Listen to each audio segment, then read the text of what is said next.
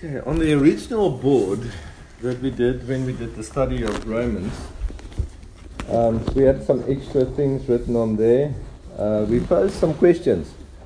Does righteousness cancel out unrighteousness?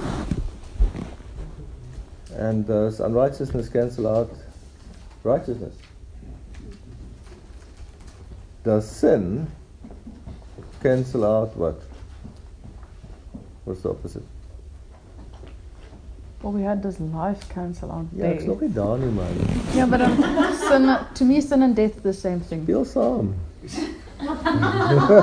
Godliness, I guess.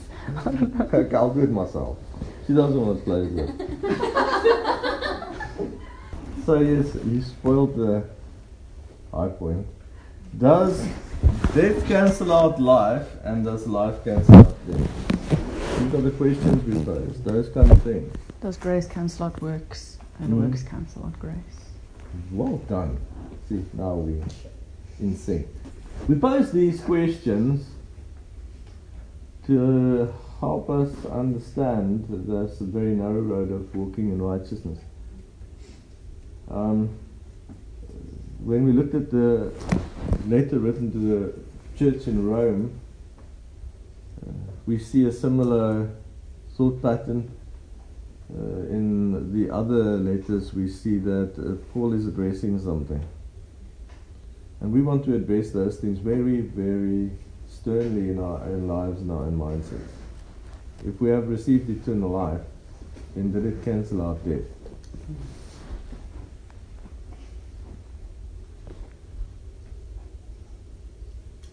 We have been proclaimed righteous, then did it cancel out unrighteousness? Because the church seems to be extremely confused about the whole thing. Those that are most adamant that they are blessed and have given authority and so on, they're spending half their time fighting attacks from the enemy. Mm-hmm. So why are they so confused?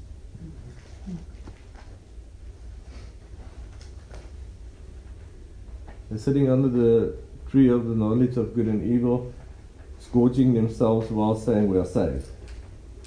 And this is why we want to make sure that we're not doing the same. When life came, did it cancel out death? So, I want to start there. And today we're going to work our way through. Do you want to tell them what our, where our focus are, what we're doing? Okay, so today we're not going to do anything uh, new. We're going to recap, revise, firstly, on the human armor. Remember in 2018 we did a series on the armor of God found in Ephesians. And then we contrasted that with the human armor. So we're going to have a look at that again today. And then we're going to connect that to the separation truth. Not only the truth, but the functionality, the way it works, what it does, why it works, and why it's so important. And um, we felt it's quite applicable to the season we are in, the time of the season, and the changing of the season. And why are we doing it? Didn't I just? Why are we doing stick it? to the script. Okay, why are we doing? Why are we doing it? Because in our in the season that we are in, uh, with the closing of the year, the spiritual year, uh, we have become aware of a few things popping up in all of our lives. Um, the Lord is bringing up certain things, certain aspects, not just of our lives, but very importantly of our own person and our own character. Uh, he would be highlighting these kind of things because this is uh, pointing out to us the things that still need working on, things that he intends to work on in the next season, trying to give us more perspective that we don't think we're uh, ahead of where we actually are, and also so that we don't think we're behind where we actually are. So this is both positive and negative. And um, over the past I'd say, two or three weeks since we kind of announced the breaking of this season, um, various things have been popping up in people's lives. So, circumstances, situations, uh, people. And we've been receiving messages, comments, uh, calls from people saying, Pray with me, this thing is happening. Why is this happening? Why is the enemy doing this? And um, the reason we're going through the human armor and separation today is because we want to shine a light on the fact that because of this time of year, it's most likely not the enemy doing these things. All of most of what's coming up now is coming from ourselves. Remember, the enemy can only use what we give him. So now let's quickly just to get our. Uh, we do these little intros so that everybody can have the same perspective, understand why we're doing what we're doing, what is the purposes.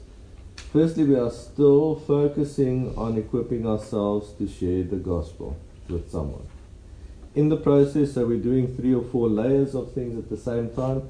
In the process, on focusing on how to share the gospel with people, we are also recapping on certain things in the process, we're hearing from the Lord what, it, what does He want to focus on in the teaching, and we're also incorporating and looking at what is coming up in the fellowship, what is the Spirit speaking to us about, what is He highlighting. So we're actually connecting a few connecting a few threads.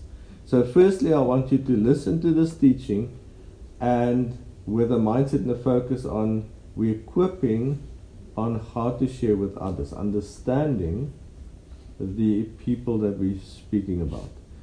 In order to understand who we're talking, or the people that we're speaking to. Now, in order to understand the people that we are ministering and witnessing to, we're using uh, the memory and the understanding of where we come from. How did the Lord work with us? How did the Lord work with us together in connection with each other? What did He teach us? And why did He teach us these things? He was correcting certain things in us by teaching the teachings that he, that he gave us. And therefore, we have to assume that the folks that we are going to encounter would not have come through these truths and adjustments yet. So that's the kind of mindset that I want you to take in. We are going to look at the separation list and look at the human armor again so that firstly we understand the person that you're talking to are going to be in a certain position, they'll have a certain perspective, they will know certain things from a certain perspective, and these are great tools to find entrance, to break through the human armor. Now we're going to look at human armor quickly because the human armor helps us understand what might be happening with the person. Why are they so stubborn? Why are they struggling to hear us and understand us and accept the truth? We're going like, it's obviously the truth. it's not hard. And yet, to that person, it looks like he just can't get it. He's wearing a human armor, most probably. Okay. And if we understand the human armor, we can understand what's happening with them. We have to find ways where the truth can pierce through the human armor. Mm-hmm. We have to get through the human armor. Okay. So Nadia is going to explain again to us the human armor. Now, put up your hand if you can remember the human armor. The whole thing? You, you understand, you? And you remember the basics? Okay, so you remember the basics? Okay. So it shows that we can actually go through it because some people were not here and let's go through it again. It'll help you when you're talking to someone. Check for the human armor coming up, and she'll explain it for us. Thanks. Okay. so in Ephesians, we know that Paul writes that to be able to stand, and then he mentions the word stand four times, mm-hmm. we are to dress ourselves in the, says, put on the whole armor of God. Uh, now, um, we're not going to go specifically through the elements of the armor of God. There's a whole series on that, which you can go look at. Um, but before we look at the human armor, there's something we need to keep in mind about the armor of God. It's God's armor. It belongs to Him.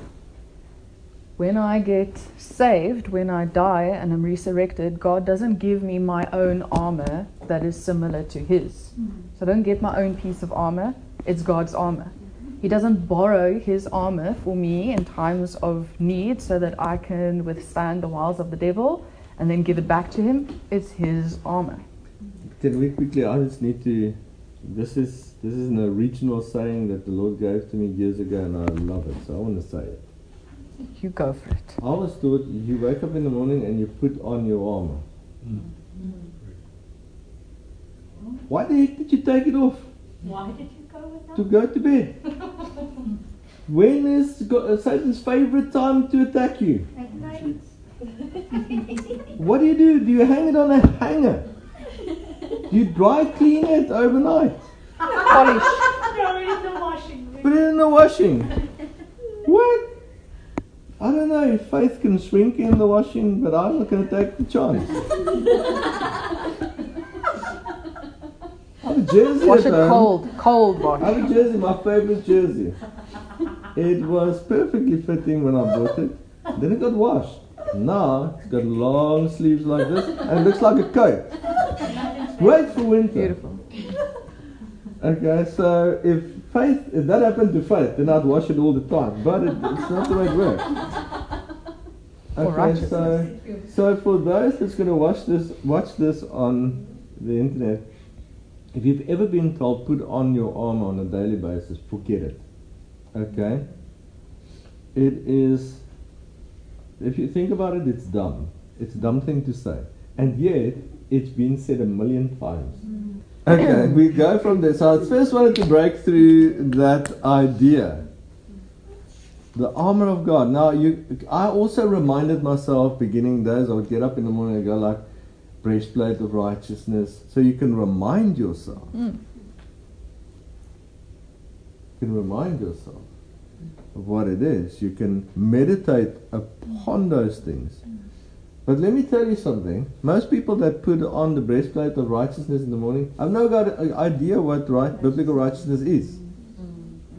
Do you see the problem here? So if we don't know what faith is, that's why if you go through what we have done over time, we have established what is faith, what is righteousness. Now we can put on the right thing. Because I don't want to know what some of those people look like when they leave their homes. So now, if people have not been discipled exactly in what is righteousness, it means that the thousand people in the church, they're all dressing themselves in their idea of what righteousness is. Hence the human armor. So let's go from there. Okay, so, okay, seeing as it's God's armor and we don't get our own individual pieces of armor, it stands to reason and it makes logical sense why we only have true access to the armor of God once we are baptized into Him. Because if it's His armor on Him, then obviously if we're in Him, then we have access to the same armor surrounding us and protecting us. Okay. So, what about the people that are not in Him? Obviously, they can't have, even if they grow in understanding of the elements of the armor, if we're not in Him, then they can't have true, full access to the functionality of the armor, what the armor does. So a person that grew up in church. Now remember, we our first focal point is talking to a person out there.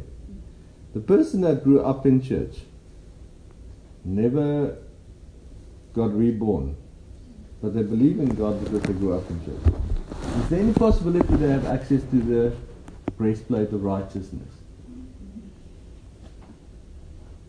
So we see the picture. That's where the problem lies. Okay. Okay. So they can grow an understanding of what it's supposed to do, but without being in Him, it can't do what it's supposed to do to its full function. Okay, now we're not factoring in the back pay grace thing now. Okay, but this means that when any human being is born as a baby, obviously the person is born in in neutral. We don't believe that a person is born into sin. Okay? Born in neutral. But unclothed, right? Naked and exposed. Anybody have a question about not being born in sin still? Do we need to explain that? Okay, the world out there believes that people are born into sin. There's, we, whenever we look at scripture to determine truth, we use a little mental scale. Mm. And if we find one scripture that looks like it's saying something, we're not going to create doctrine around it. We're going to look at the rest of the scripture and then see how it weighs out. So, um, Paul very clearly says that he was okay, then the law came, then sin entered. He was alive, And then he died. then the law came, then sin entered, and then he died. Okay, so we're not born into sin. We're born into an, a world full of iniquity. It's like taking someone, they're clean, then if you throw them into the sewage, when they come out, they'll stink.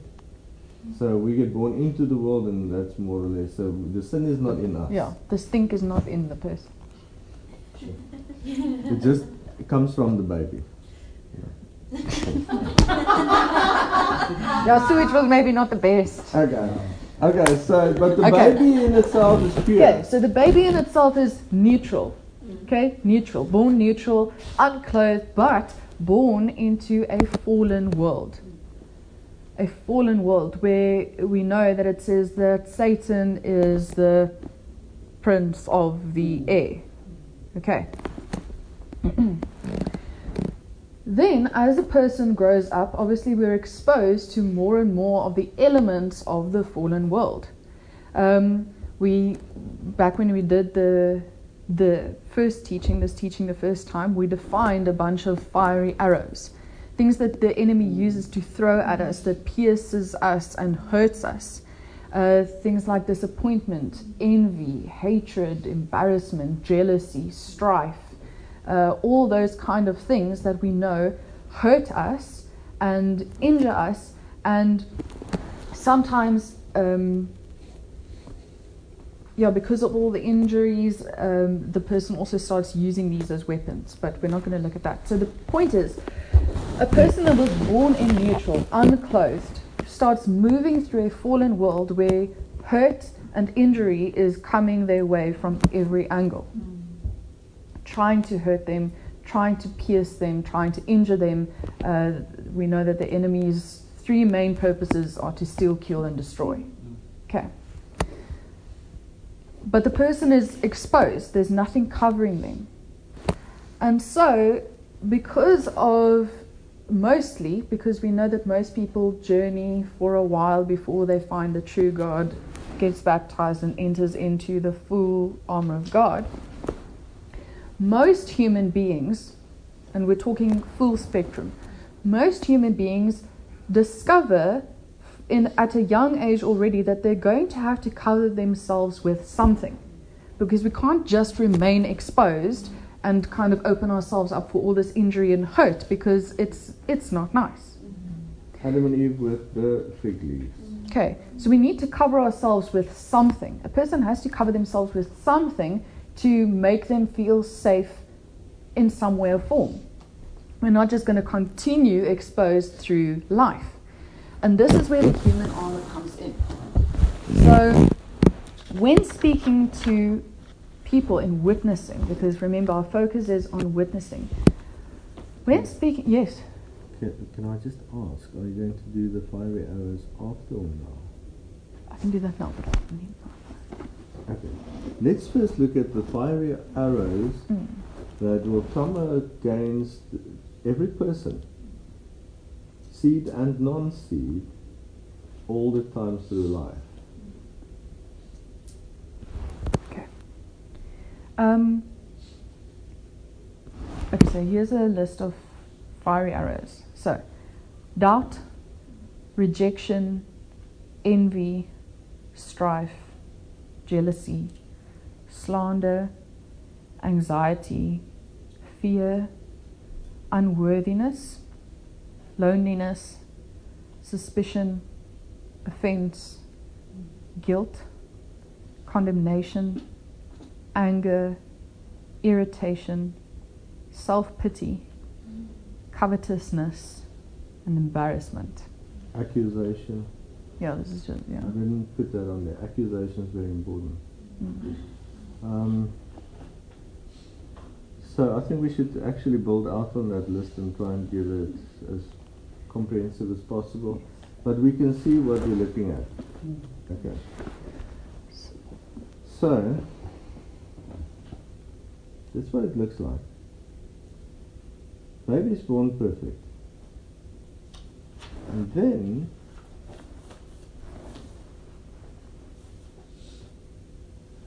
some babies can be left alone, they'll keep themselves happy in the in the cot. Play with whatever.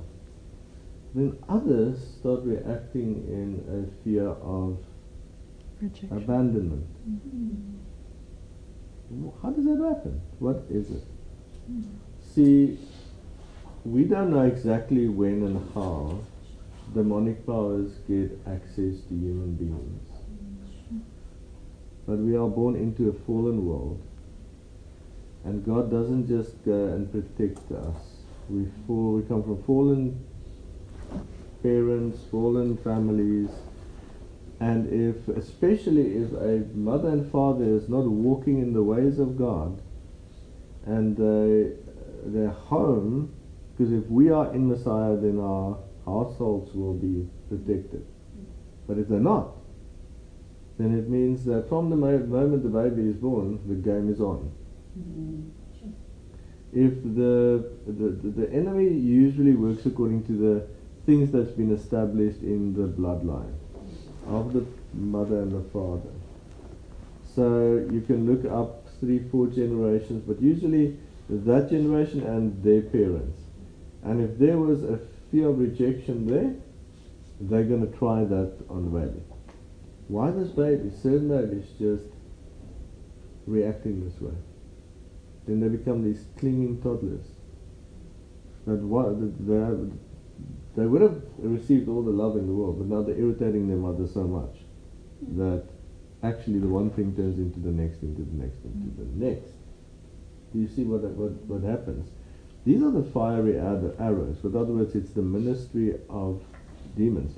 Later in life, um, the enemy is going to use us, the f- arrows by which we've been shot. We pull them out and then we shoot dead at each other. Now, once you have a once you have a weakness, a vulnerability to rejection, that demon of rejection is going to just sit there and shoot one arrow after another. More, I've been doing this. I can do this all day. Rejection, rejection, and then the person with the rejection is going to pull those arrows out and shoot the people around them. And so, what you have in the end of the day, everybody's shooting everybody. It's a bloodbath out there. Okay, and so just to understand the dynamic. Okay. So when looking at the human armor, when we're going to look at it now, um, we want to be careful. Obviously, we're going to see the elements are not godly, obviously, because it's not the armor of God. However, when this is giving us another perspective at the person we're speaking to and trying to discern the person instead of what they've tried to cover themselves with, um, we don't want to judge the person. Uh, because of humanity losing the knowledge of God, they have tried to cover themselves to protect themselves with what they knew, what they've been taught. And so we want to keep this in mind. We're not going to excuse their actions or excuse what they've done to try and cover themselves, but we understand that they are in need. Okay, so this just shines a light on on the um, perspective we're going to take on this. Okay. so first, we know that the armor of God has the helmet of salvation. Okay. Now, the helmet of salvation is centered around, based on the knowledge of God, because it covers the head. Okay. So, we understand that salvation is not just a moment, but actually a process. We respond in faith, and then we see that the apostles, especially Peter, helps us to understand that when we respond in faith, but then salvation is actually a process, and we end up once we um, get to the end of our road, then we've reached salvation. Which means that as we increase in the knowledge of God and in the knowledge of His salvation plan, uh, we enter deeper into salvation. So, this does not mean that our salvation is dependent on how much we know, um, because we know that God finishes the work from His side. This is where grace comes back. But we get to enter into the reality of salvation the more we grow in the knowledge and understanding of who God is, His ways, His plan, and His word. Okay. So if we think of the Son of God Himself, who is salvation, everything that He knows, all that He knows, is who the Father is, the entire will of the Father, the entire plan of the Father and he becomes salvation. Okay, so this is what we have in the armor of God. In contrast to that, in the human armor, what we have is the helmet of ignorance with the veil of religion. The helmet of ignorance with the veil of religion. Okay, so the helmet of ignorance, where the helmet of salvation is centered around the knowledge of God, the helmet of ignorance is when a person doesn't want to know or think somehow they already know. Either way, this makes a person unteachable.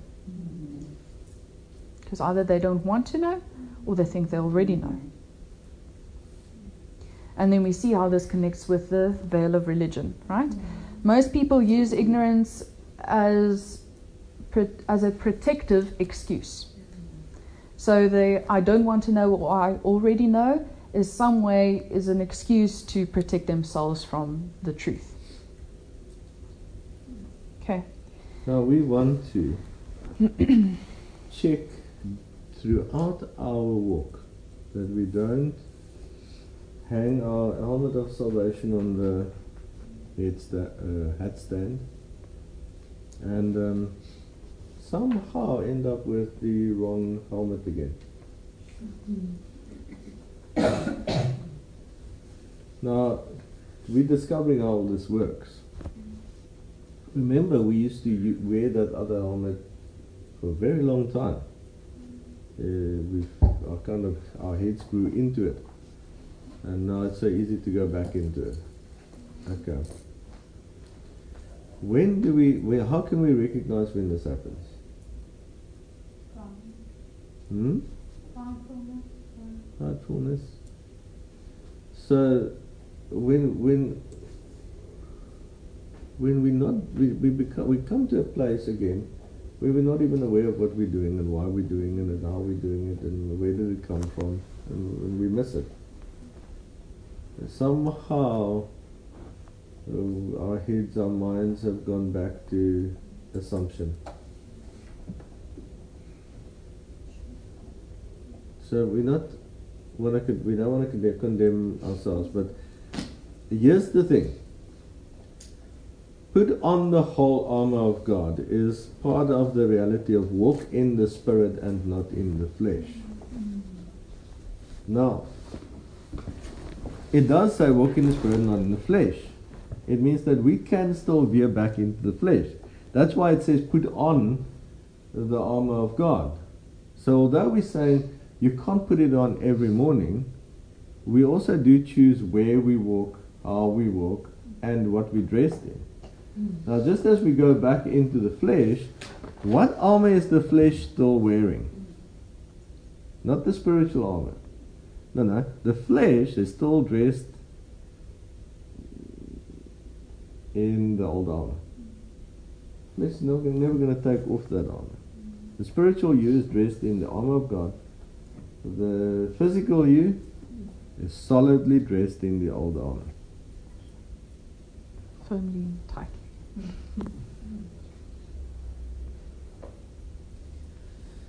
Right.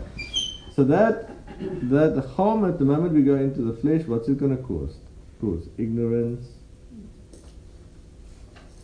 ignorance while we are fully confident that we know exactly what's going on and know exactly we we're doing the right thing. Remember when we did when we looked at this in the original teaching, we actually used Paul as an example where he said he was a Pharisee of the Pharisees, mm. persecuting the church, and he did all of this in ignorance. so ignorance doesn't mean passivity or oh we don't know, so we're just floating through the world. He did what he did in ignorance.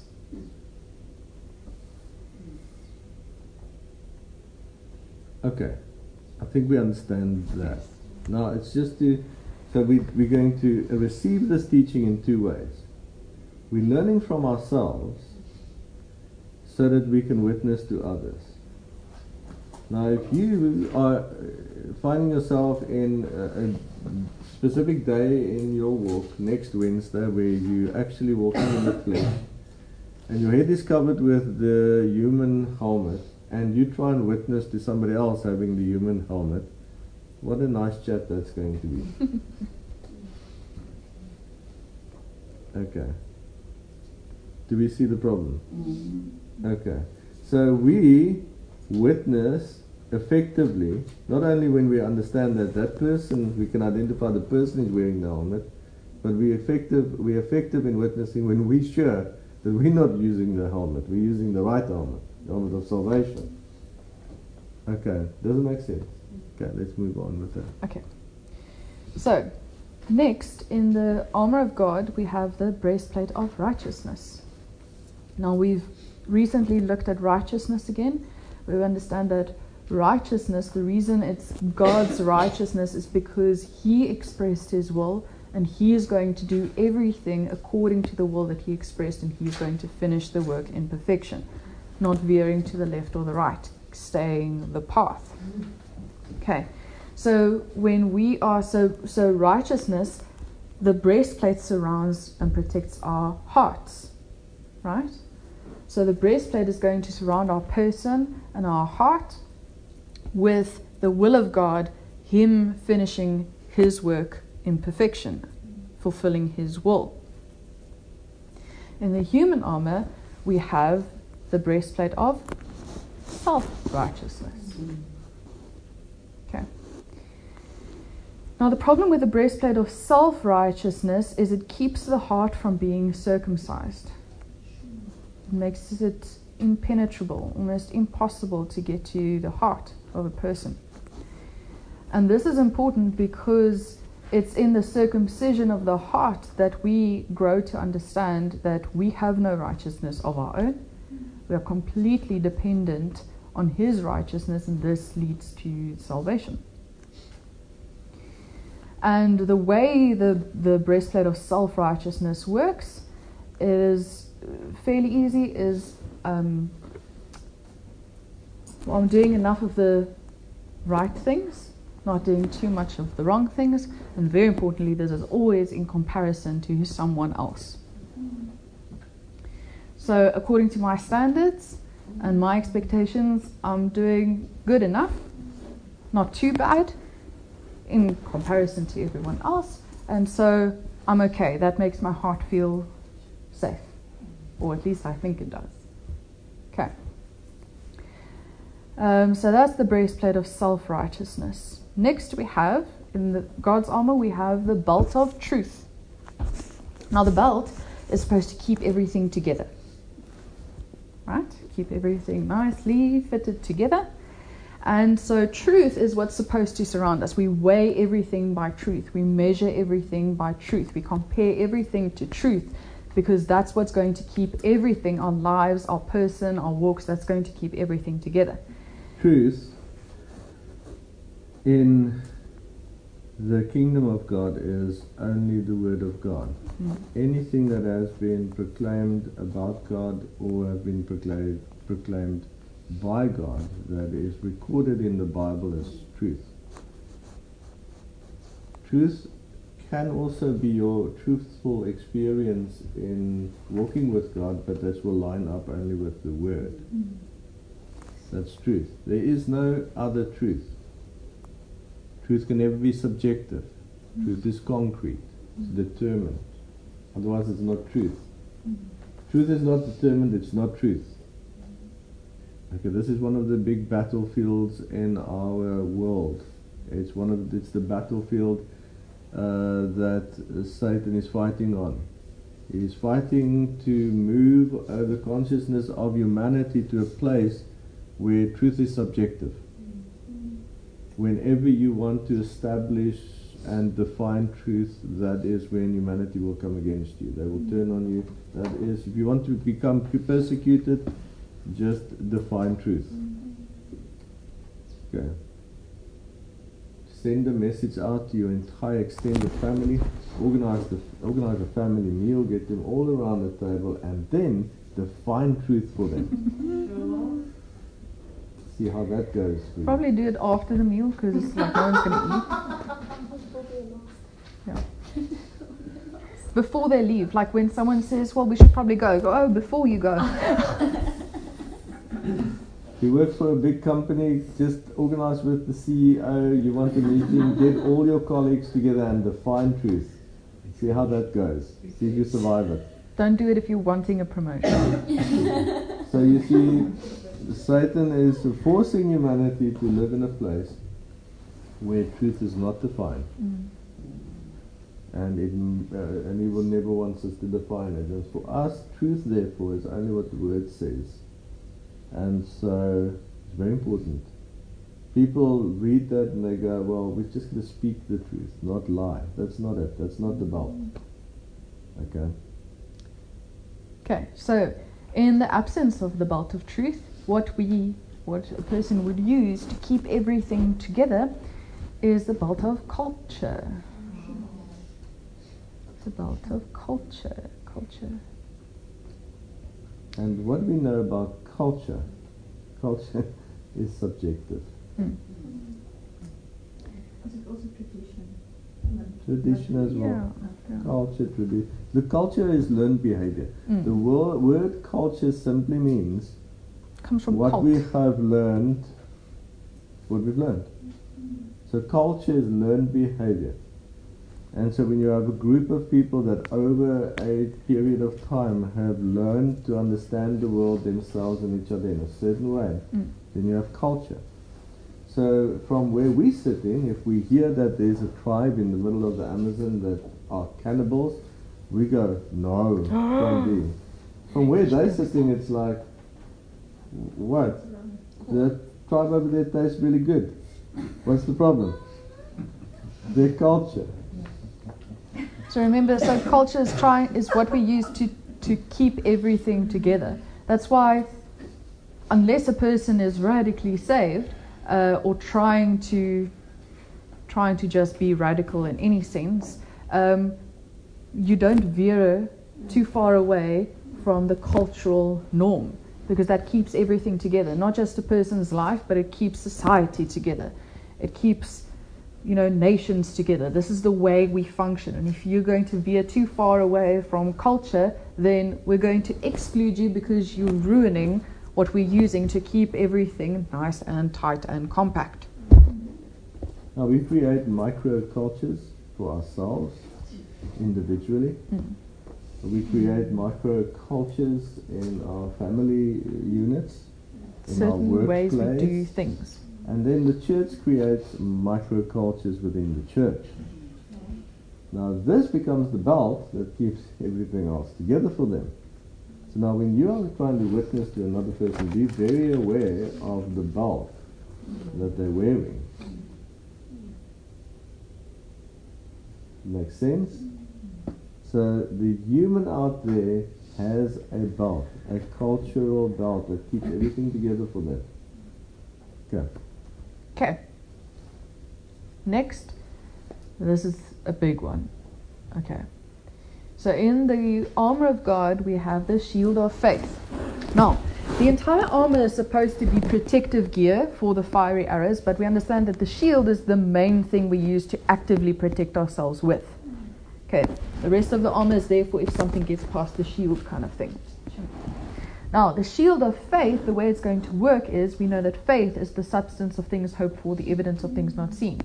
According to what God has determined and finished, we use that to keep out all the attempts from the enemy's side to attack us. That's what we use.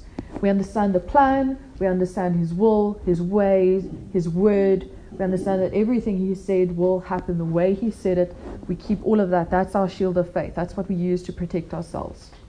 Okay. In the absence of that, we have the shield of fantasy and fable. Imagination. So, a person who is unaware or ignorant, uh, probably more words I could use in that list, of God's will and His plans that He has for that person, for their lives, and His greater plan and will, is going to have to use their own imagination, their own fantasy, to try and keep out the onslaught of the enemy.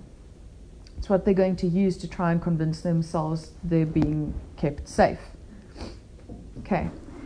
Um, so this usually takes the form of, and we're going to see that all of these elements are tightly connected, but this is usually um, in a person's mind, they create for themselves a picture of what their life is, what their person is, who their person is, uh, how their world fits together, and with enough imagination and willpower, they keep that picture going believing in their imagination. And then if anything comes at them that might ruin this perfect picture, you just convince yourself, you hold up that shield of fantasy and fable and imagination to try and keep out. Just convince yourself that this is not happening.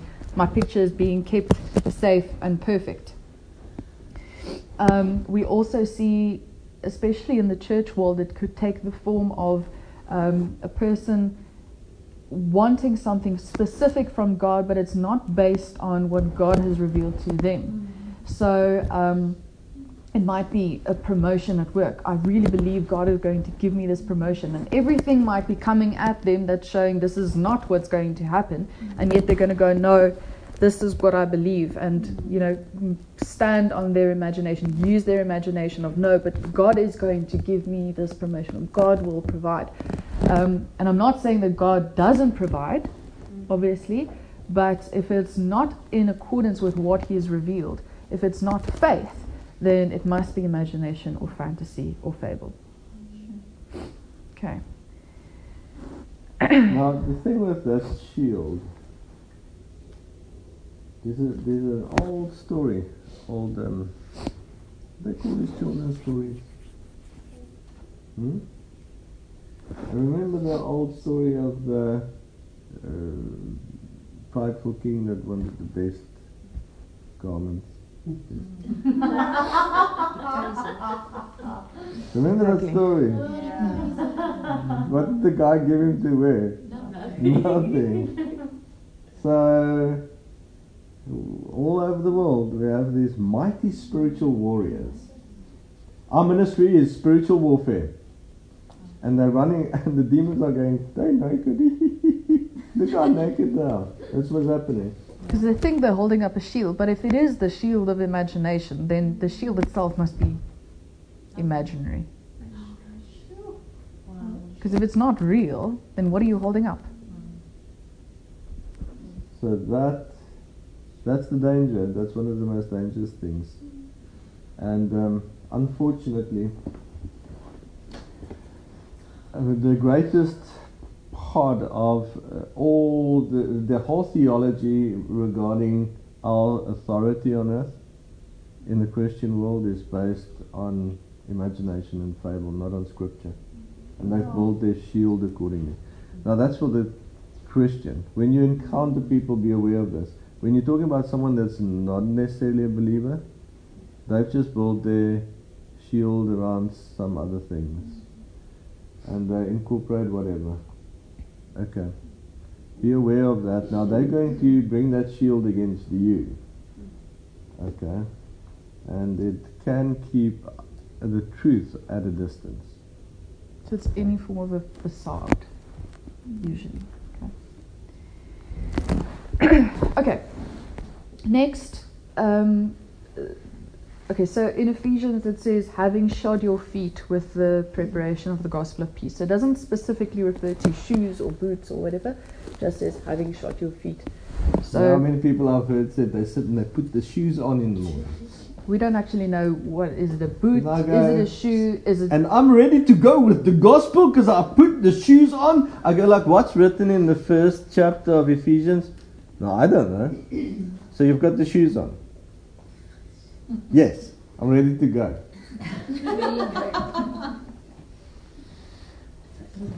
Okay, so having shod your feet with the preparation of the gospel of peace. Now, um, we're going to, because it's on the feet, we're going to use the idea of the shoe.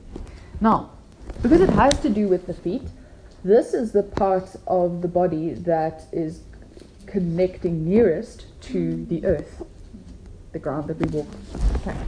So, and I I think, I wonder if this might be the reason why, why Paul didn't define shoe. Uh, because we know that Yahushua says we are in the world but not of the world, and we're supposed to constantly be shaking off the dust from our feet. Um, we are on the earth, but we're not actually supposed to be connected to the earth. We're never really supposed to be grounded because this is not our homeland. And this is probably why Paul doesn't actually use shoes. Because if we are prepared to go with the preparation of the gospel of peace, then um, we always use this imagery that while we're on the earth, we we understand that we are here and we are walking, but we're kind of walking just this much above the ground. So we're here, but we're not anchored. We're not flat on the earth. We're always just a little bit lifted up. So we're here, but we're not one with the earth. And this is probably why Paul didn't actually use shoes, because it's not necessarily to actually have shoes if you're not really touching the ground. Okay. so, the feet's the part that's going to connect us to the earth. Now, if that's not what is surrounding our feet, then we have the shoes of the preparation to bondage. Preparation to bondage, because that's the part that's going to anchor us to the ground, to the earth, to the dust. And this starts at a very young age and it takes various forms of kind of, you can imagine the shackling of our ankles, that which weighs us down to the earth and connects us very firmly to the earth. Um, it's the way we are educated, mindsets. We did the whole Greco Roman mindset, culture, tradition, um, society, where we fit into society, how society relates to us, uh, expectations from the world, what we expect from the world, and all of those things is very strongly connected to the earth itself and everything that is here. And uh, if so, if we're not, if our feet are not shod, have not been shod with the preparation of the gospel of peace, then it is the shoes to the preparation of bondage. Okay, so um, with the feet connected with walking, walk in the spirit, not in the flesh. So very simple to understand the preparation of the gospel of peace, the good news of the covenant, uh, the declaration of the covenant. The covenant has been um, uh, amalgamated in uh, another realm between the Son and the Father Himself. The covenant, we are called into the covenant. Covenant is never actually established on earth as such.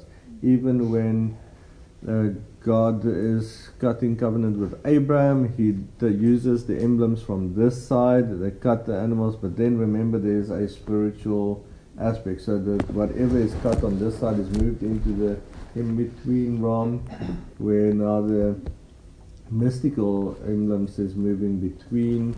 Abraham is put asleep so that he can be brought into that. Uh, that is the picture again of us being returned to the garden and we live in a place where this realm and that realm meet and so when you go fully into the flesh that's when you are fully touching down on the earth that's also walking in the spirit and that's same part of the armor okay Okay. Then lastly, in the armor of God, we have the sword of the Spirit. and it the sentence construction is a bit strange because it says the helmet of salvation and the sword of the Spirit, which is the Word of God. We're not going to build out on all of that now, but okay, so we know at least that the sword of the Spirit is referring very strongly connected to the Word of God. We also know that when it speaks about in Revelation, whenever Yahushua, the Son of God, is seen or revealed, uh, he is seen with a sword uh, coming out of his mouth, which is the word. And we've spent a bit of time now looking at the Holy Spirit as well as the agreement, the full agreement, and the fullness that is the Father and the Son. We understand that it is the entire, the Holy Spirit is the entire will of God, the doing of the will of God, and the fullness of the will of God. and um, in contrast to that, when looking at the human armor, so if the if the sword of the spirit is the will of God and the execution of the will of God, then in the human armor we have the sword of witchcraft, which is the expression, execution, and exertion of our own will or the will of those around us.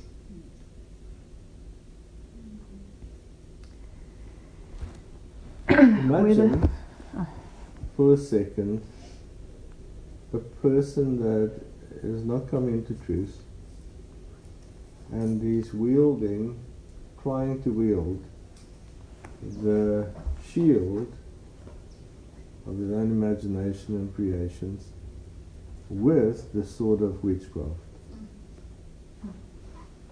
Imagine what a dangerous person that is. So whether we know that the sword is the one part of the armor that actually is that takes the form of a weapon. Now the sword of the spirit is a very interesting one, and we have we have said this before, we have taught this before, that the sword of the spirit, even though it takes the form of a weapon, it's never going outward. Mm-hmm. If you're going to use the sword of the spirit, you use it on yourself first. It plunges and penetrates your own heart first, manifesting the will of God, revealing the will of God in you first, in your own heart first, bringing yourself in line with the will of God first. We don't use this on others, we use this on ourselves. In contrast to that, the sword of witchcraft is always used outward as a weapon. Outward. So now we are going to apply this in two ways. Firstly, we keep keeping ourselves safe. We're going to use this to understand where we are at. Okay, the more we understand it, the more we apply it, the better we do. Then within the fellowship, we are going to apply this in another way. Somebody, one of you come to me with the armor of the flesh, I'm going to turn my back on you and walk away. Hmm.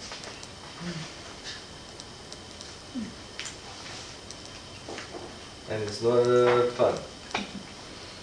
And we are going to now again remind ourselves that we have a basic principle when somebody comes with self, we're supposed to walk away from that person, just as we're supposed to walk away from ourselves. Now, why do we do that? If one of us goes back into the flesh and we dressed in that armor and we come to another person in the fellowship, are we safe or dangerous? Dangerous. Do you want to have a coffee with someone that's wielding the sword of witchcraft? no. Can we afford to be the one that brings the belt of um, culture back into a fellowship situation? Go drink coffee with somebody that you love, and you didn't check which belt you have dressed in this morning. What are you going to do in conversation? You're going to do harm see why we are vigilant and aware of these things. Somebody wearing the other armor, Say goodbye to them. See you tomorrow. Go back home, get rest. Are you going out of the house dressed like that? okay, so so we see the practicality of this. We have telling me watching you. Yeah, so okay, this is uh, practical on so many levels, but now also we apply it to if we're going to be out there witnessing, sharing. And we it helps us to understand the people at the workplace, people around us, what's happening, um, why the person is acting so stupid you can't understand. It's the hobbit they wear it. No wonder they can't get it right. Okay, so does it, I hope this helps. Okay. Now, when we see someone wearing that armor, we have to quickly just check that we're not going to respond in the same armor because that person is going to threaten us.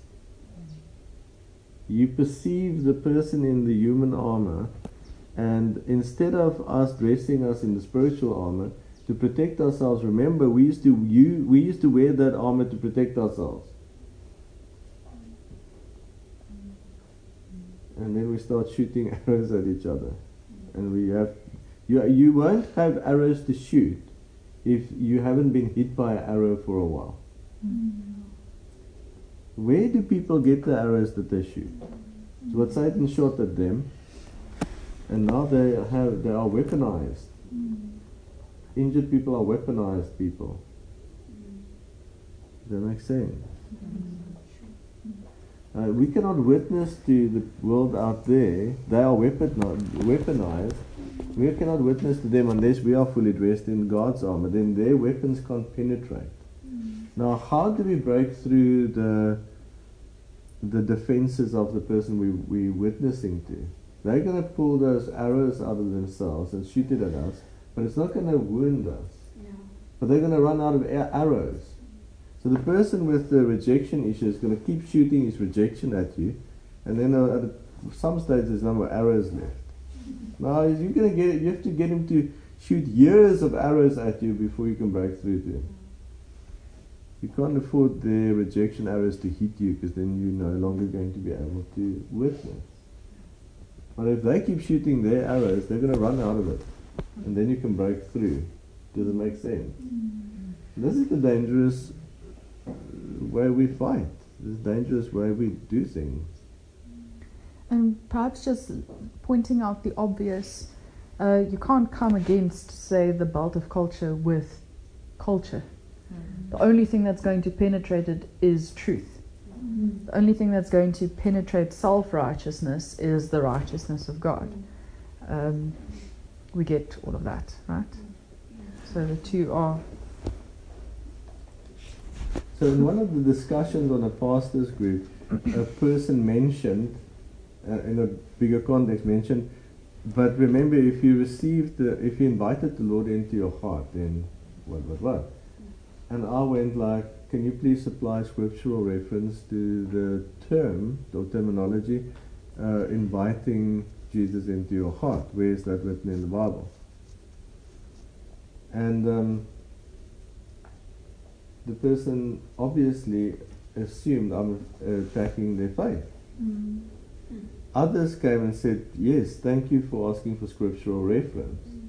Where is this?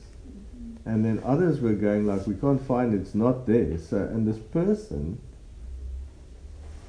just went completely, you could see exactly what armor they were wearing. Because as a Christian, they were out there hip, hopping and skipping along and thinking they're doing a great job until they came in contact with someone that said to them, Where's the scripture for this?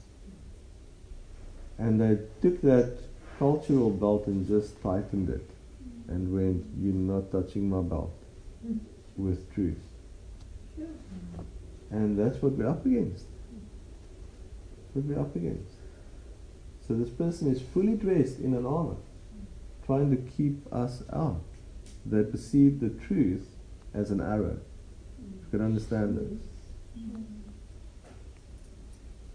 Okay, so most of the times they'll try and avoid you and go fighting. and they are out there actually thinking that they're fighting on God's side. So you have an entire army dressed in a demonic suit of armor, thinking they're converting the rest of the world.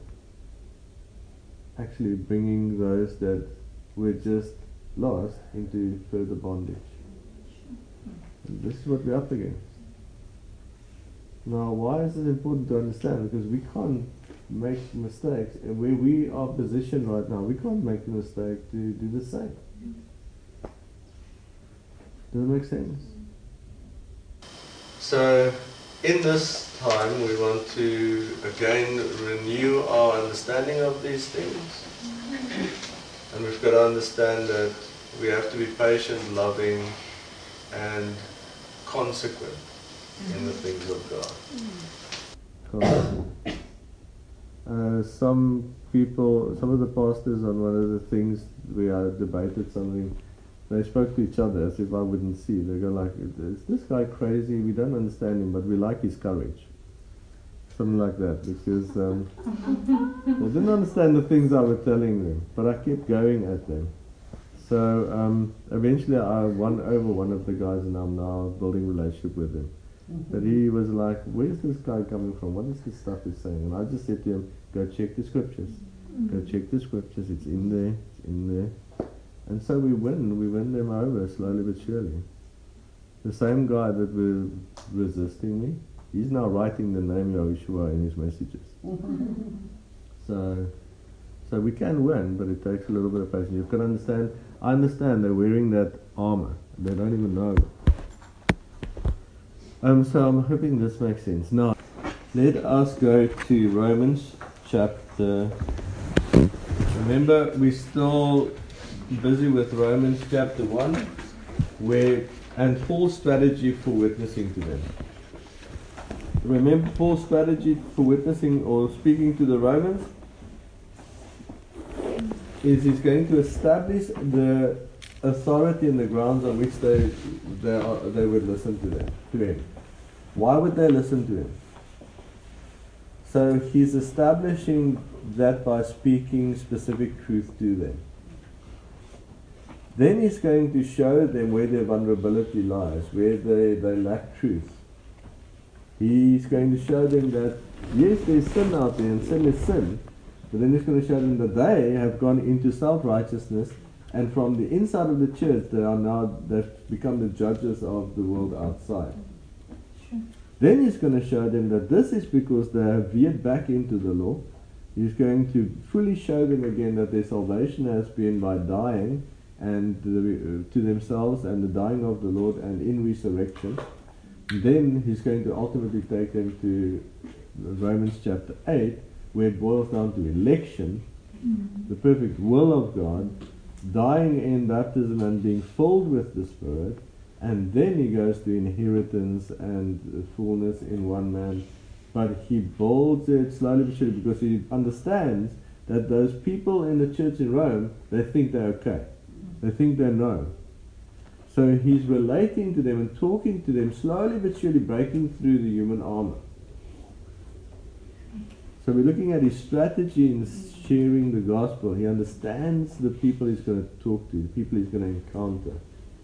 He understands where they're coming from. He understands that they think they're fine. They think they know, and they think they, they understand things. He's slowly but surely taking them back to what actual salvation is. Okay. But now let's look at chapter 10.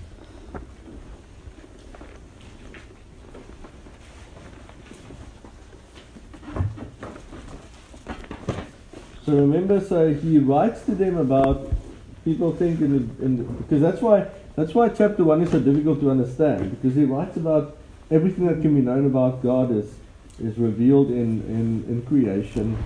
Says that you've rejected, you've chosen not to retain the knowledge of God. Therefore, God has pushed you into your sin, and now you've even forsaken the proper use of being a female or a male. Then he goes. It looks like he's going into all kinds of sinfulness and, and going, people, people that don't understand what he's writing is going, see, there, he's pointing out what everybody's doing wrong. But then all of a sudden he changes direction and it always perplexed me. I'm like going, thank you, Paul, for writing about homosexuality. Well done, I can use this. And then if I just read it, read a little bit uh, further, I go like, but now you just blew the wind out of my sails because now you go, you're not supposed to judge. What am I supposed to? And we can now understand why he's done this. Because he's, he's, he's going, don't, don't you become judgmental and self-righteous in the process.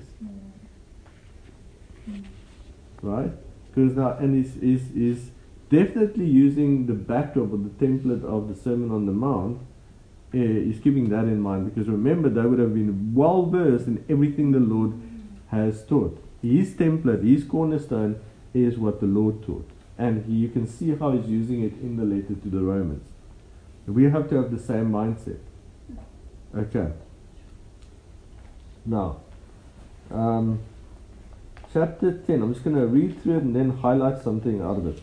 Brethren, my heart's desire and prayer for, to God for Israel is that they may be saved. For I bear them witness that they have a zeal for God, but not according to knowledge. Now, this links in with the fact that he is he's advising the church that they should be aware of the fact that this is a, a, a the faith, the true faith in Yahushua, has to be, be uh, established in the knowledge of the scriptures. He's going to he's to lead up to this and he's going to, and unfortunately, this means that they're going to need the Jews, the Hebrew people, to teach them what they know about the scriptures. He's letting the Romans know this is not a new faith. You need to understand where you come from and honor that, honor the fathers, honor what you have done. Then he warns them, but don't let the Jews draw you back into the law. So got to understand that this is also progressive and coming from the future. Then, um, then he says, but not according to knowledge. I have a zeal for God, but not according to knowledge. Um, and this is very, this is very interesting because if there's any group of people that you would think has the knowledge of the scriptures, it's them. Then he says, for they being ignorant of God's righteousness. So this is the thing that the Jews have lost, the understanding of God's righteousness. What's God's righteousness? The fact that he reveals his plan in the very beginning. And they got stuck in the center somewhere where they said, well, God chose us, he's our God, and salvation comes through the keeping of the law, and they forget that they come from Shem, Ham, and Japheth, and that there was two sons that blessed. This basic truth. With other words, knowledge the knowledge that is godly knowledge and uh, understanding God's righteousness goes has to go back to Shem and Japheth, which is election and the seed. Without it, we end up where the Jews end up. You can know the entire Bible. If you don't factor in the seed and election, you end up being a Pharisee. And you have zeal not according to knowledge and the righteousness of God and seeking to establish their own righteousness. See, now he's back at the, the way that he starts off in chapter 1. And how do we show people often where they've gone wrong? We, we show them how other people are doing it wrong, and then they go, Yeah, I can see that. And we go, You're doing the same. Okay, to establish their own righteousness. I have not, have not submitted to the righteousness of God. For Messiah is the end of the law for righteousness to everyone who believes. Mm. Now, quick pointer. For Messiah is the end of the law for righteousness for everyone who believes. A person who does not believe, this does not apply to them. Messiah is not the end of the law for them, for righteousness. Okay. For Moses writes about the righteousness which is of the law, the man who does those things shall live by them. But the righteousness of faith speaks in this way Do not say in your heart, You will ascend into heaven. Do not say in your heart, I will invite Lord Jesus into my heart. Do not say in your heart, You will ascend into heaven. That is to bring Messiah down from above. The Lord does not want to leave His kingdom and His throne to come and live into your putrid little heart.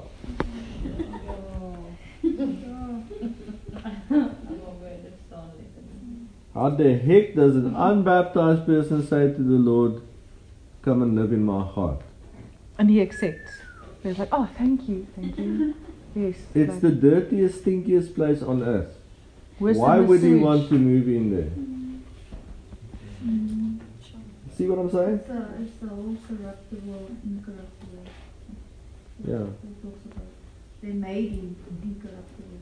So the person comes to church, he becomes aware of the fact that he is extremely sinful and abominable in the in the presence of God. He's in the process where he starts to go, Lord, what do I do? Please free me from myself. And then someone from the front says, Well, why don't you ask him to come live in your heart? And he goes, I was just about to turn my back on myself, run, and now you're giving me this advice. That sounds great. Let's both just stay here. Okay, anyway. So that's what he's saying here. Okay, um, that is to bring Messiah down from above, or who will descend into the abyss? That is to bring Messiah up from the dead. But what does it say? Okay, now, the righteousness of God. Uh, but the righteousness of faith says this. The righteousness of faith says this. Okay. The righteousness of faith says the word is near you, in your mouth and in your heart. The righteousness of faith says the word is near you, in your mouth and in your heart. That is the word of faith which we preach.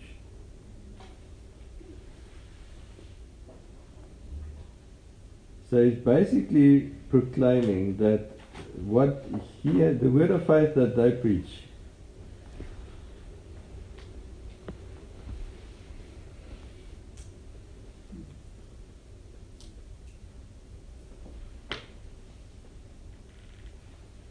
is the righteousness of faith, and that is what's supposed to speak.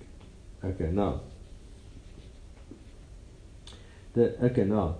The word is near you in your mouth and in your heart. That is the word of faith which we preach. That if you confess with your mouth the Lord Yahushua and believe in your heart that God has raised him from the dead, you will be saved. This is something very important to keep in mind when we are going to witness to others or share the gospel with others. Because this is one of the first things that they're going to bring out of their um, debate uh, uh, defenses. Listen to what is written. It says that if you confess with your mouth the Lord Yahushua and believe in your heart that God has raised him from the dead, you will be saved. Not you are now saved. Or you have now been saved. When you confess with your mouth and believe in your heart, you will be saved. You have now entered into the process where God will save you.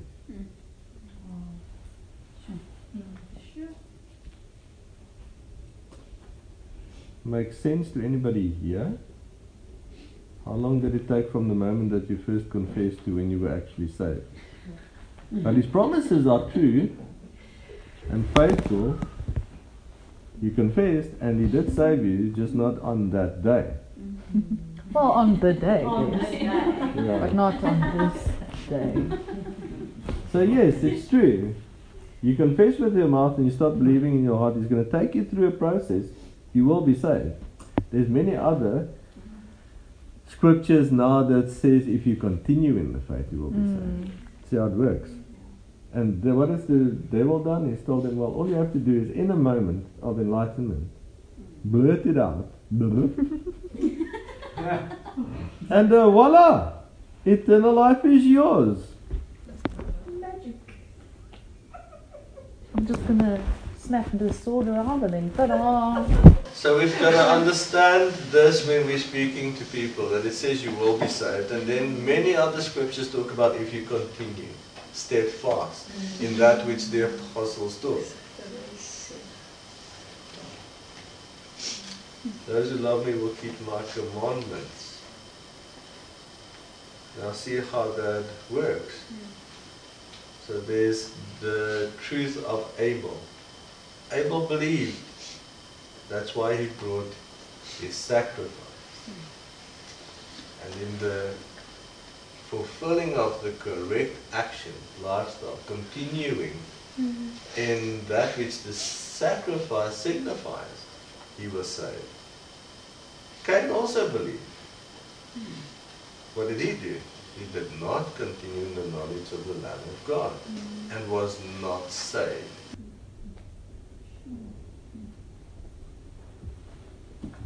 So this is very important for us to understand correctly. That's why it's so confusing when we look at people and we think that they they confess.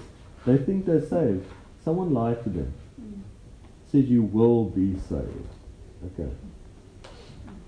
For with the heart one believes unto righteousness. This is where salvation hinges on. So, from the beginning of the book to the Romans to now, his focus is on the righteousness of God and us believing unto righteousness. So, he's warning them from the beginning. All, in all the world, they're talking about your faith. I'm going to come to you and I'm going to preach the gospel to you because I want to bear fruit among you. Now, you must, must keep in mind that everybody's talking about you already. You do not want to reject the truth. So, now, let's go into it a little bit see what it's doing. Because he understands that, that many of them have started off confessing the Lord, believing in their hearts, but with the heart you believe unto righteousness, not self righteousness. So he warns them in the beginning. This has led you to self righteousness. Let's finish the process for you. Okay. Um, believe in your heart that God has raised him from the dead, you will be saved. Now, this is going to link in with the baptism that he has explained and the way that the law is cancelled and you come into covenant. If you believe that the Lord has raised him from the dead, then you also will understand if it's explained to you that you have to die and be resurrected for there to be resurrection. Right. Now, for with the heart one believes unto righteousness, and with the mouth confesses. Confession is made unto salvation. For the scripture says, Whoever believes on him will not be put to shame. For there is no. Now he's referring them back to the scripture. It's very important to understand what he's doing. He's putting he's, he's, pointing them back to what the scripture says about the Messiah and the prophecies of Isaiah. Next week we're going to backtrack a little bit to chapter 9 to see why he's doing it like this. Okay. Um, for the scripture says, Whoever believes on him will not be put to shame. For there is no distinction between Jew, Jew and Greek, for the same Lord over all is rich to all who call upon him. For, for whoever calls on the name of the Lord shall be saved. Okay, why did he why did he point them back to the scripture? Because he's going to say, call on the name of the Lord. Now, this goes back to Yahweh. Remember, salvation is also believing on Him who sent Messiah. And that's another point where the Christianity has gotten confused. Believes on the name of Yahweh and the fulfillment of the the that which His name points to. So that which His name is is um, manifested by Messiah on earth and fulfilled by Messiah. So that is what is necessary for salvation. Right. How then shall they call on him in whom they have not believed? Now this is where we our process right now, where we are at, why we're teaching this. How then shall they call on him in whom they have not believed? And how shall they believe in him of whom they have not heard? And how shall they hear without a preacher? And how shall they preach unless they are sent? As it is written, how beautiful are the feet of those who preach the gospel of peace. See, here we are sent and we have to be able to preach the good news of the covenant of peace. Who bring glad tidings of good things. but they have not all obeyed the gospel. For Isaiah says, Lord, who has believed our report? So now, what has he just done? He says that how will people believe if they have not heard, if they do not know him? And how will they know him and hear if someone is not sent with the gospel of, of the uh, covenant of shalom? And then he says, he, he goes back to the gospel that Isaiah preached. So he's saying, how will they be saved if they don't believe the same gospel that Isaiah preached? Sure. He's making pretty sure that they have no idea anymore that this is a new gospel, a new story. That the church has their own little new gospel, and it should be the gospel that the Isaiah preached. Mm-hmm. It's by that gospel that they are saved.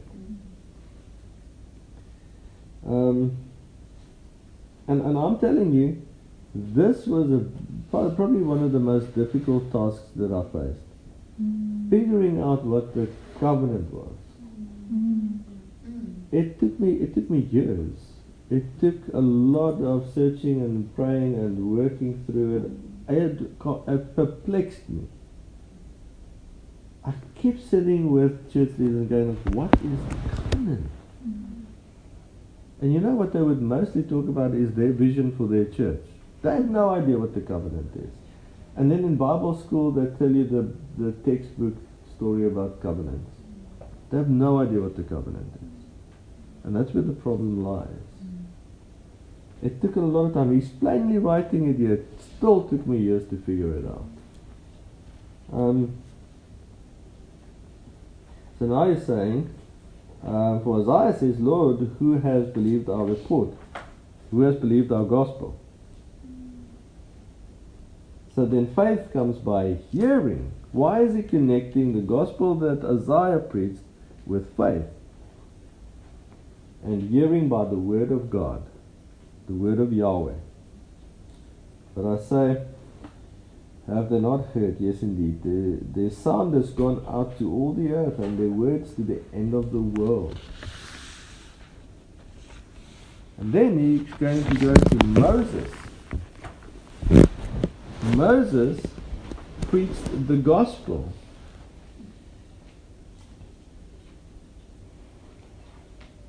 So this is where we're going to just pause and next week we'll pick up there. Next week we've got a very, very important teaching lined up. It's the highlight before we carry on with the next year's curriculum. And we will come back here. Okay. But now we're going to read through. So we're doing several layers. Understanding the person out there, understanding how we're supposed to be positioned to witness to them and preach the gospel to them. And in this time of preparation, understanding in light of the year we've had and where we are going, vision, how we have to make sure that we continue in the right way, walking in the Spirit and not in the flesh. Because we want to be effective in sharing the gospel. Mm. Okay, we want to win people over. Preaching the true gospel is extremely difficult. As a matter of fact, it's impossible. I still can't believe that we're having any success whatsoever.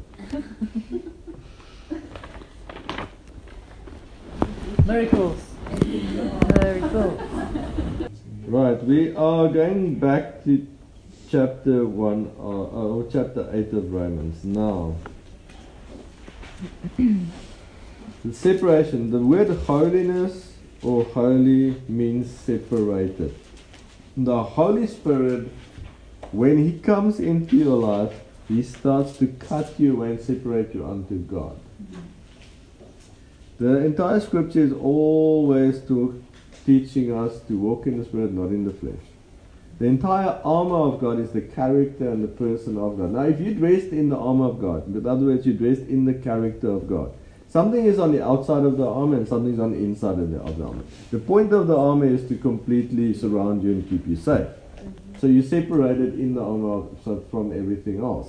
If you want to be part of that which is on the other side of the armor, then you need to take a part of the armor off or the entire armor. So if you want to give your friend a hug that is not safe, You have to take the entire armor off to give them a hug.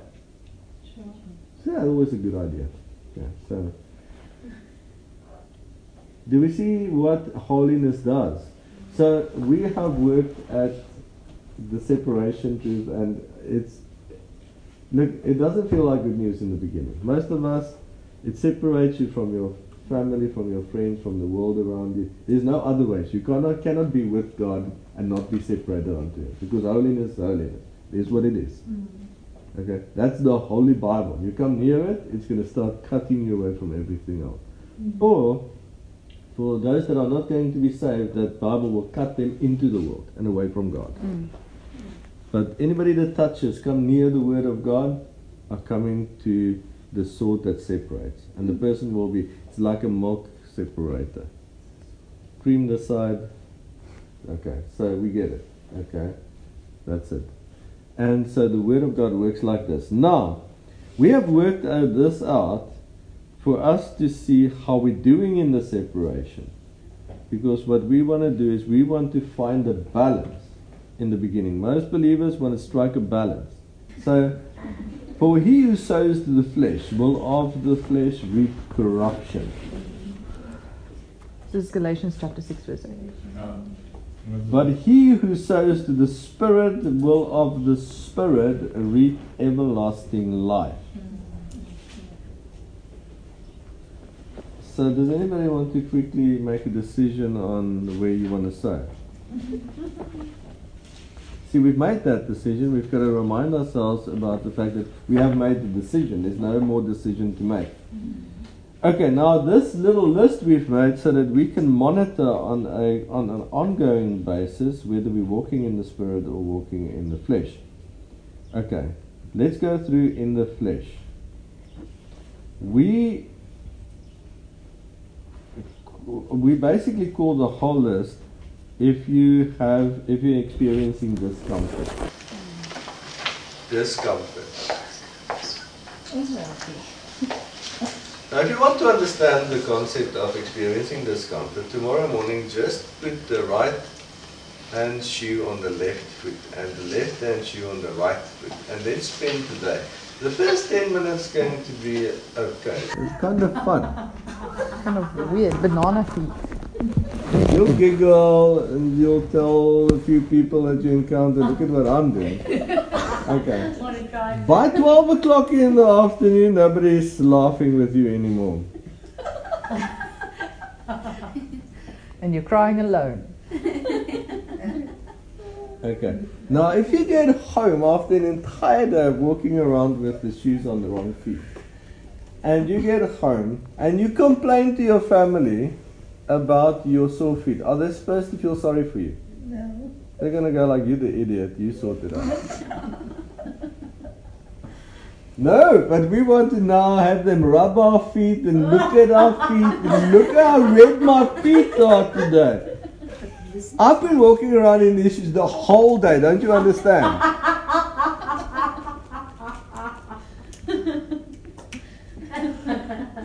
Your five year old will be telling will be able to tell you it's your own fault, you're an idiot. then you go the next day and you go like, well maybe if I practice it, it'll get better. I think I just walk in it a bit like that. Eventually after a year I'm sure it's gonna Yeah, feel perhaps the shoes will kind of mold to my different feet shapes, you know? So if you wanted to understand discomfort, just in case. It's just the first one. Discomfort in the flesh. Alright. So you're trying to squeeze the newly reborn, massive, eternally you into this old, wrinkled, small little, discom- uncomfortable thing. Okay, now. Discomfort as opposed to comfort. That one is straightforward, right? Mm-hmm. Okay, this is where you start broadly picking up something's wrong. Don't yet know exactly what it is. There's just general discomfort. Inward focus. If you're in the flesh, you there will be an inward focus. self awareness. Toil and anxiety. Anxiousness. Anxiousness. Toil and anxiousness. Obviously, a very foreign concept to him. Toil and anxiousness. Anxiousness. Turmoil. Ineffective. Ineffective in what? Prayer life. Reading the word, progression. Ineffective in trying to be happy. Ineffective in trying to laugh. Ineffective in trying to fellowship in freedom with the person next to you. Ineffective in expressing yourself properly. Ineffective in speaking life. Ineffective. See how this is a very important one. When we start realizing I'm ineffective.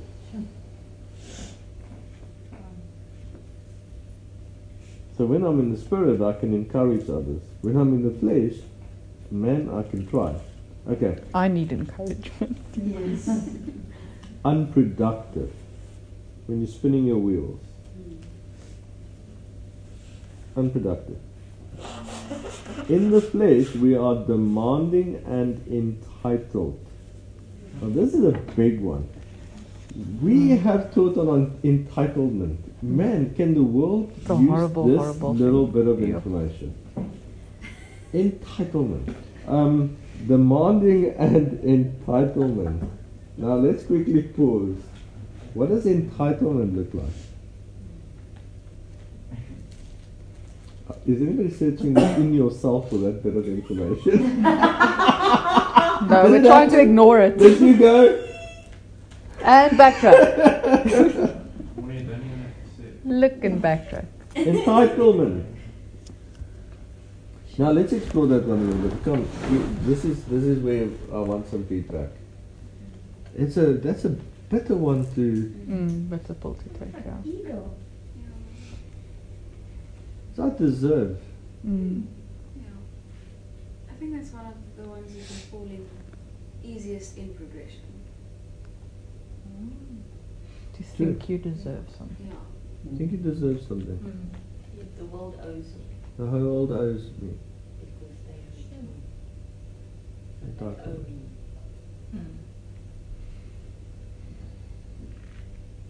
So we, we see this this particular one very early in children. Mm-hmm. Demanding an entitlement. Now this is what happens when we go into the flesh. Now what's the opposite in the spirit? Servitude. Mm-hmm. Instead of demanding, you're gonna give.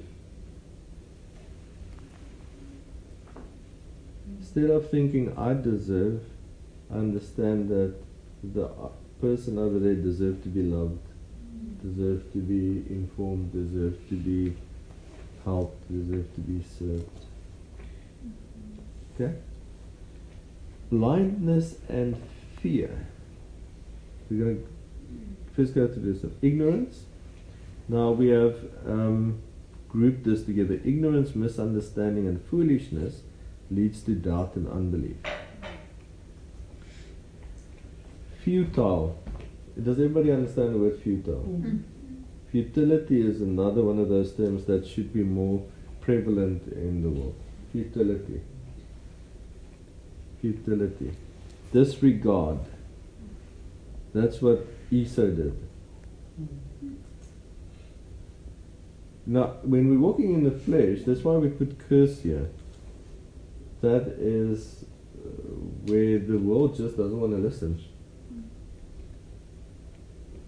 People insist they, they have faith, they love the Lord, and then the curses is obvious in their lives. It's obviously that they're walking in the flesh, because only the flesh can be cursed. Person that's walking in the spirit are not going to be cursed. So, what is the lesson we learn from this? If we walk in the flesh, we are vulnerable to curses. Make sense? Mm.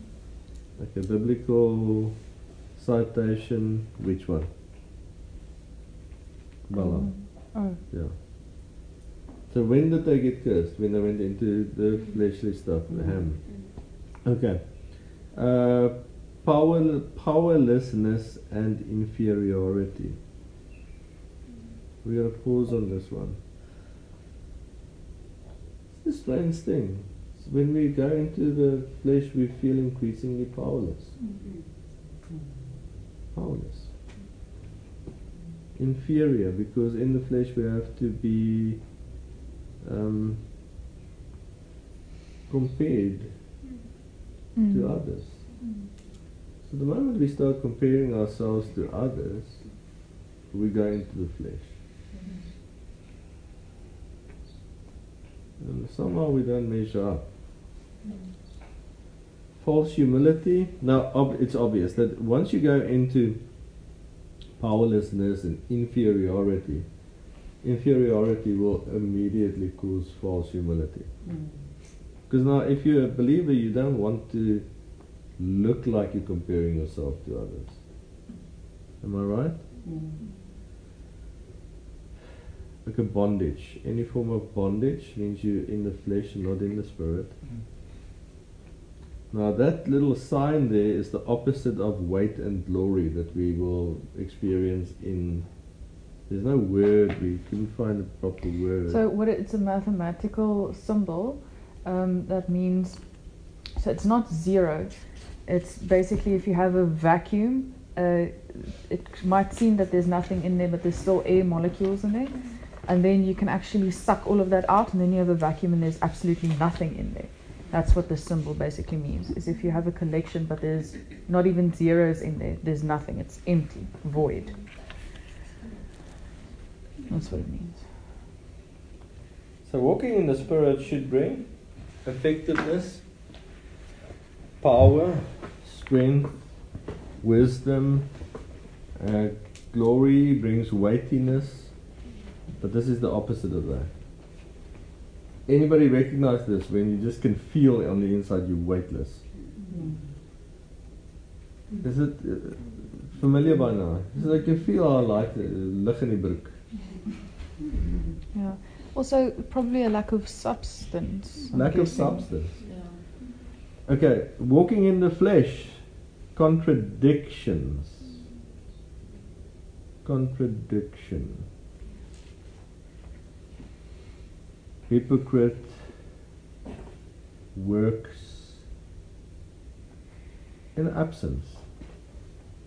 When you go into the flesh, what happened to you when you went into the flesh a little while back? You became absent. Your body was here, but you were not here. You see how it happened? Absence from the Lord, absence, absence from the body, absence from the strength and reality and blessing that is surrounding us. So the the word says that blessing will overtake you. Mm. So if we can call, cause ourselves when walking in the flesh to be absent from all that which is actually available to us in the spirit. Now, if we walk in the spirit, comfort instead of discomfort. Outward focus instead of inward focus. People that walk in the spirit make for better conversation. Right? Outward focus, not inward focus. There's nothing worse than encountering a person that wants to tell you everything that they've been thinking the entire day. they want to cause me to veer into the flesh. Anyways, so causes me discomfort. Somebody comes and they inward focused, they cause me to become self-aware. Anyway, so walk in the spirit, outward focused instead of inward focused, God awareness instead of self awareness. Provision. eh, when we walk in the spirit, there's provision, and you don't have to toil and be anxious. There's peace and not turmoil. You are effective, not ineffective. Productive, not unproductive. You are uh, responding in servitude instead of being demanding and entitled. Faith instead of blindness and fear. Knowledge. Did you know that fear is the opposite of faith? Okay. And obviously you're fearful because you can't see. In the spirit, we are full of knowledge of the Lord instead of ignorance, and knowledge about the world and things around us. Our brains can function. Understanding instead of misunderstanding. Full of wisdom instead of foolishness. Faithful instead of futile. Uh, we experience favor with people and with God instead of disregard. How many times people come to me and say, I pray, but it feels like God isn't. Um, isn't close. I remember in the old days people used to say to me, feels like God is far. Well, it's because you're in the flesh. Walk in the Spirit and you will be close. Do you see how easy it is? Okay? Uh, favor instead of disregard. This is a big one. I want to pause here. Because look uh, what it leads to worry. Blessing instead of curse, what does it lead to? No worries instead of worries. Authority, we walk in authority instead of feeling powerless and, and full of inferiority.